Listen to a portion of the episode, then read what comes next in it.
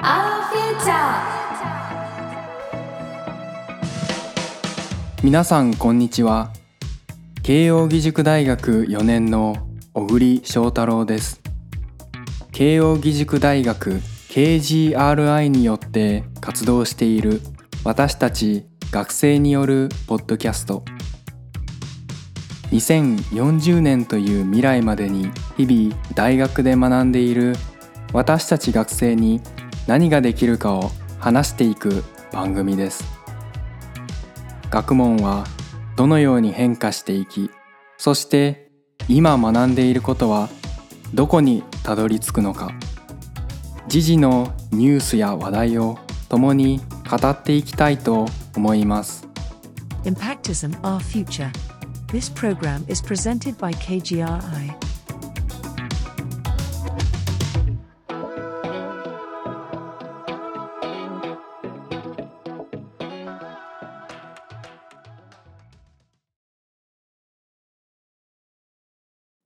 突然ですが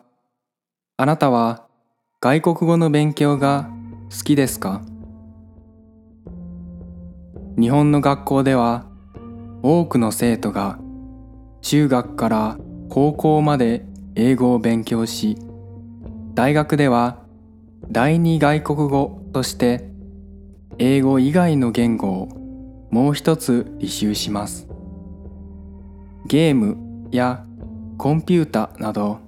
日常には外来語があふれていますが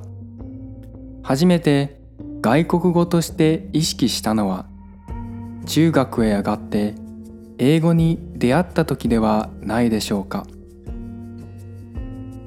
その出会いはあなたにとってどのようなものでしたか。私の予想ではおそらく外国語はあまり良い印象を持たれていないと思います。当たっているでしょうか？確かに英語は覚えることが大変多く不規則な変化も多いためアレルギーを起こしてしまう方もいると聞きます。大学でも第二外国語はみんなの嫌われ者です。出席は取られるし辞書は重いしネイティブの先生は日本語を話してくれないし正直興味ない。こんな空気が教室中に充満しています。米国現代語文学協会によるとアメリカの大学でも外国語履修者数は2009年をピークにどんどん減少しており外国語嫌いは日本だけではないようです。そもそも機械翻訳が着実に発達しつつある現代においてあえて多大な時間とお金と労力をかけてまで外国語を学ぶ意味とは何でしょうか？YouTube の字幕のように目の前にいる外国人が話していることが翻訳されホログラムで空中に浮かべば理解しやすいと思いませんか？私は外国で暮らしていた時期がありますが思ったことがうまく伝わらないもどかしさ。悔しさからいっそのことみんな日本語がわかればいいのにと感じたことが何度もあります。耳に取り付けた機械によって相手の声が母語に自動変換されたり脳内で念じた言葉が翻訳されて相手の脳内にダイレクトに届く脳波翻訳が実現されたり外国語習得ファイルを脳にダウンロードできたりしたらどんなに楽でしょう。あなたなら機械翻訳という技術にどんな未来を想像しますか？それでは次に機械翻訳の時代に外国語を学ぶ意義とはを考えていきます。あくまでも私の意見ではありますが結論から言ってしまえば私はいつの時代も外国語を学ぶ意味は変わらないしすべての人が外国語を学ぶ必要などないと思っています。外国語と格闘するのは翻訳家の皆さんにお任せして私たちは母語に翻訳されたものだけを楽しめばいいと思いませんか？例えば私は外国に住んでいたことがあり少々早口の英語でも理解することができます。しかし海外メーカーが日本語訳のウェブサイトを出していたら間違いなく日本語のサイトへ飛びます。その方が早く情報収集できるからです。洋画を見るときも音声は英語ですが日本語字幕をつけてみます。なぜなら面白おかしく翻訳してあり映像とセットで2倍の楽しみが得られるからです。目的もないのにわざわざ苦しい思いをして外国語を学びたいなどと思う人がいるでしょうか。だから私は全ての人が外国語を学ぶ必要などないと思うのです。言葉そのものに対してでもそれ以外でも何か目的があってそのために外国語が必要であれば勉強するという流れが本来あるべき外国語との付き合い方なのだと思います。では外国語を学ぶ興味や目的がない人はどうすればよいのか。そんなあなたに朗報です。おそらく機械翻訳によって外国語学習の比重が比較的軽くなるでしょう。プログラミングを知らなくてもスマホやパソコンを使えるように外国語を知らなくても言葉の通じない人同士で交流ができるようになる未来が近づいてきています。事実 Google は人間の作ったジョークをも説明することができるパスウェイズ・ラングイッチモデルと呼ばれる言語モデルを開発しています。ジョークを解釈できるのは人間の特権だと思っていた私には少し衝撃でした。ドラえもんの翻訳こんにゃくが実用化されるのは時間の問題かもしれません。とはいえ安価で小型の翻訳機が現代のスマホのように広く普及するまでは引き続き外国語の授業が開講され続けるでしょう。そしてこれからはグローバルな時代に必要だからという理由だけでなんとなく英語を学習させられるのではなく機械翻訳普及を見越した目的へと変わっていくでしょう。すなわちどういう仕組みで Web サービスやアプリが動いているのかを知るためのプログラミングと同じようにある言語と別の言語では語同士の関係性がどのようになっているのか。翻訳の仕組みを知るために外国語を勉強する必要があるのだと思います。もしかしたらそのうちにコードを書くプログラマーではなく複数の言語で作品を書いて文化的な領域で活躍する多言語使用者ポリグロットが新しい仕事の形として注目される時代が来るかもしれません。また外国語を勉強する意義の第2として日本への移民の受け入れがあります。すなわち英語をはじめとする諸外国語を必死で勉強した経験があるからこそ移民がどれほどの苦労をして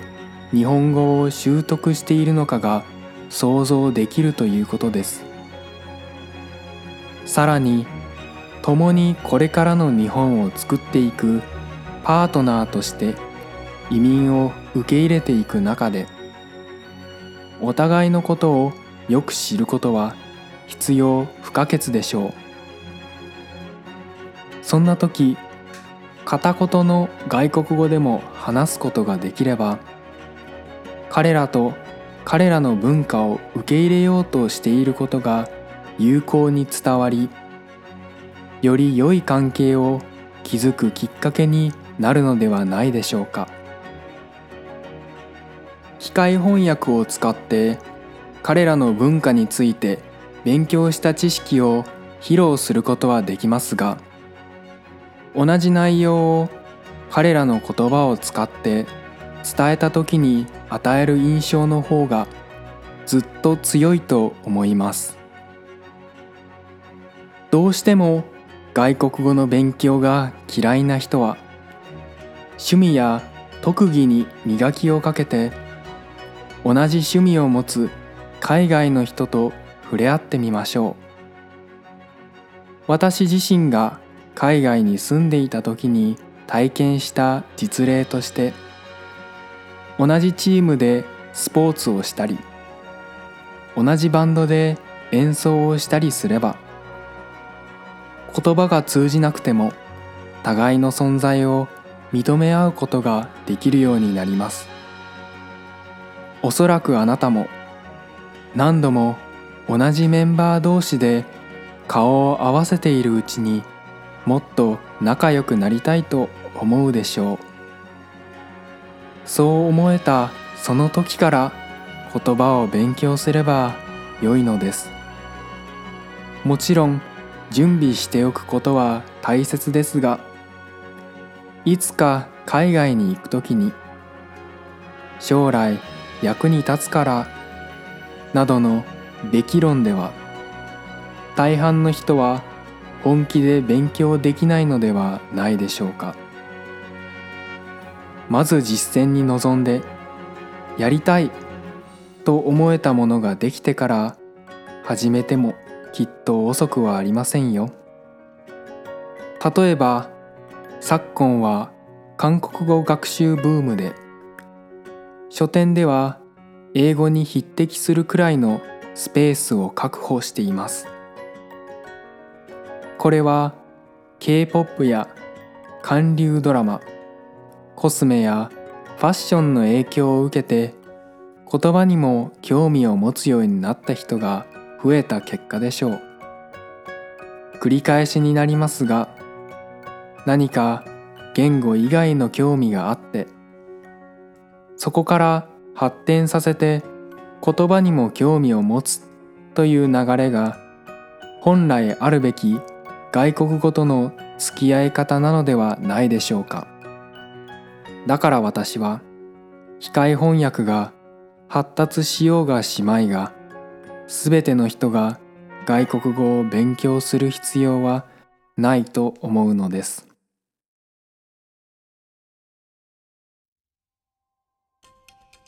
さて最後に少しだけ私の外国語学習歴の話をさせてください。海外に住んだ経験があると言いましたが私は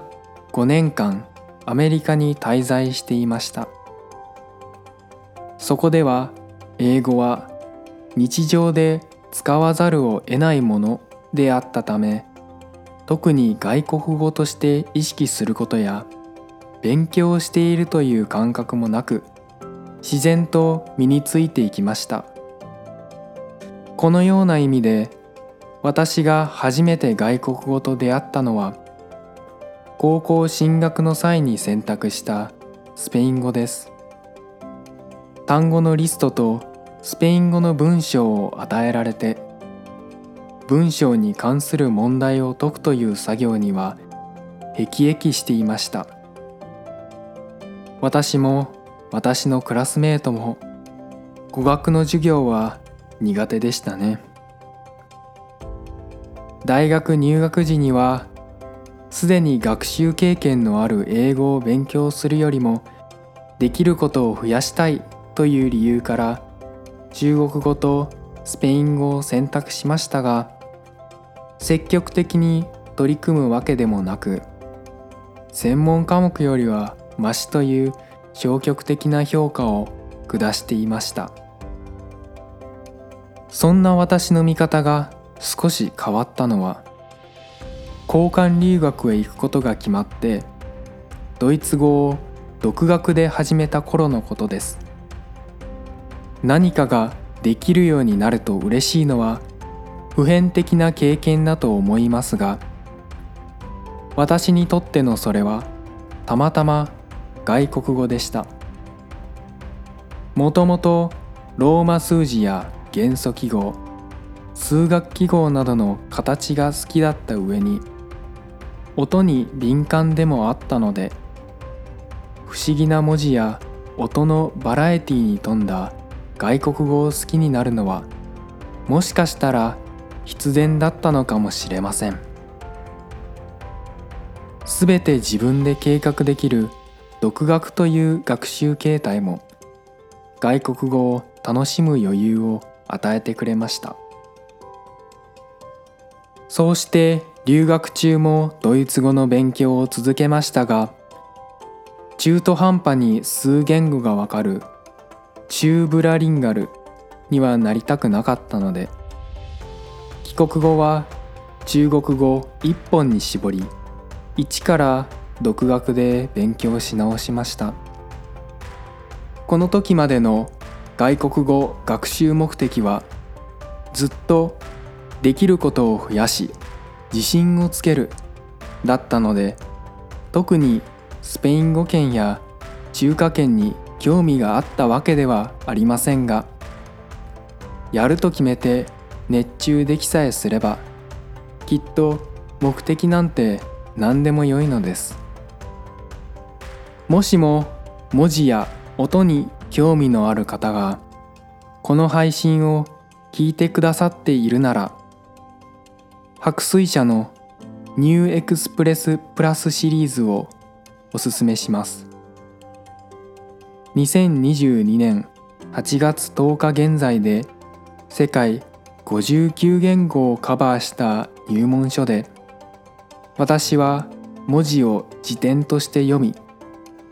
音声を音楽として聞いています。エチオピアで話されているアムハラ語のアムハラ文字やラオスで話されているラオ語のラオス文字。ジョージアで話されているジョージア語のジョージア文字の可愛さなんてもうたまりません。個人的に最も度肝を抜かれたのはミャンマーで話されている。ビルマ語のビルマ文字で。もはや文字ではなく数学記号のようです。気になる方は是非この後ビルマ文字で検索してみてください。さて少々言語愛があふれてしまいましたが私の考えは変わらずすべての人が外国語を勉強する必要などないですしかし機械翻訳が普及するまでにはあと少し時間がかかりそうですね。なのでその間は趣味や特技を磨いて多少強引にでも外国語と結びつけてみましょうそうすれば嫌だった外国語の授業にも多少は前向きに取り組むことができると思いませんか？共通の趣味を持つ外国人のグループと知り合えばもしかしたら言葉をもっと勉強したいと思うかもしれません。外国語はわからないことだらけで何度もくじけてしまいそうになりますがやればやった分だけ習得できるという努力が平等に報われる分野だと思います。諦めたくなったら何のために勉強しているのかを思い出し常にもう一日だけやってみてください。そうすればなんか分かってきたかも。と思う瞬間が必ず訪れます。かつて外国語嫌いだった一言語好きとして密かにあなたを応援しています。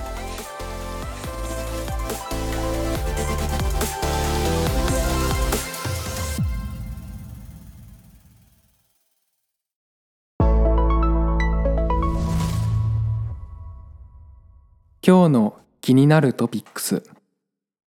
今回取り上げるトピックスは自衛、護身、保護についてです。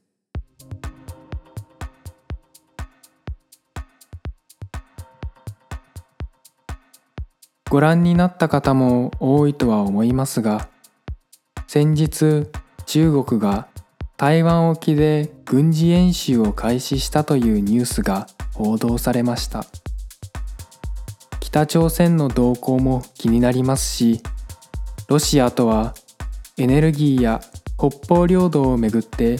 緊張関係が続いています。国内でも相次ぐ電車内での殺傷事件や DV 煽り運転通り魔事件放火など物騒な出来事が紙面上を騒がせては消えていきます。不用意に対立や不安を仰ぐつもりはありませんが私たちは守られることに慣れすぎてはいないでしょうか。日本は世界的に見れば安全な国かもしれませんがいつまでも財布が交番に届けられたりする国ではいられなくなってきているように感じます。身体的な安全のみならず情報空間の安全の確保も重要です。オンライン広告などに使用されるクッキーという個人情報管理のシステムを廃止する動きが出ていますが私たちは個人情報の価値やそれを悪意から守る術を知る必要があります。国際的なハッカー集団の台頭や SNS を武器として使った戦争フェイクニュースや情報操作コンピューターウイルスなど新時代の脅威に操られないための素養も意識的に学ばなければ自分の命や財産を守れないかもしれません。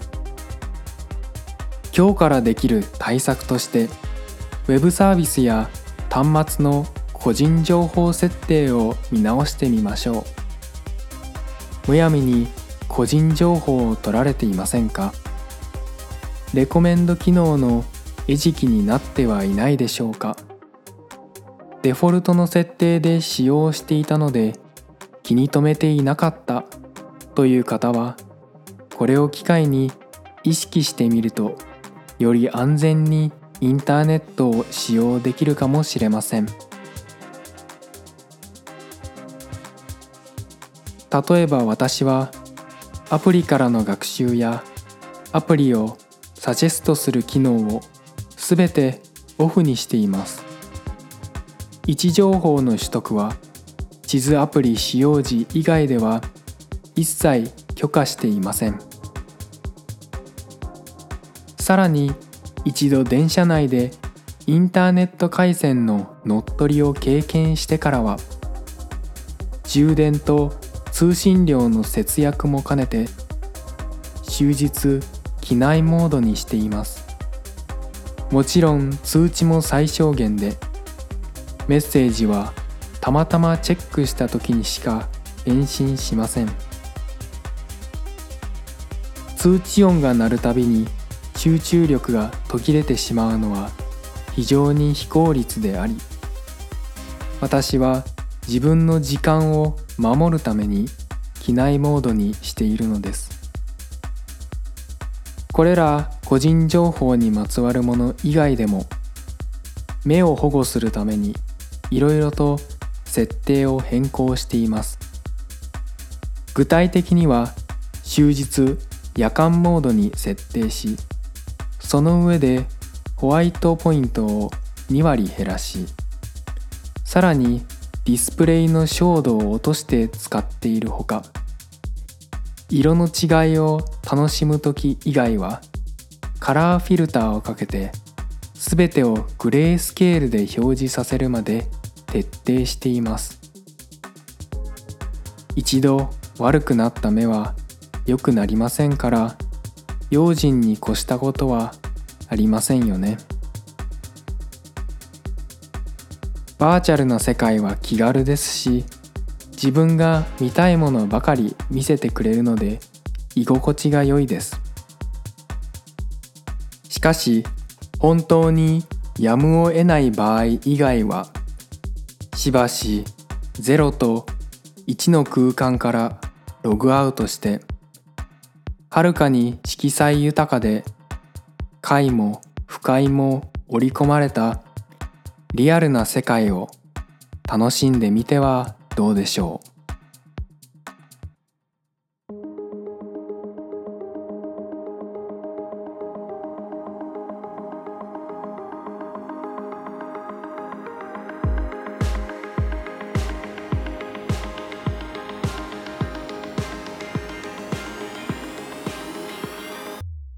今回の配信はいかがでしたか？日々の出来事の疑問社会経済文化環境国際的なトピックを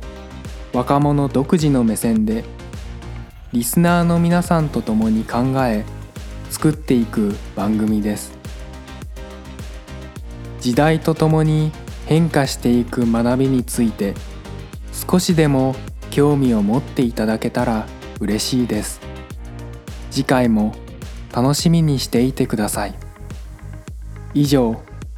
慶應義塾大学4年の小栗翔太郎がお送りいたしました Impactism Our Future. This program is presented by KGRI.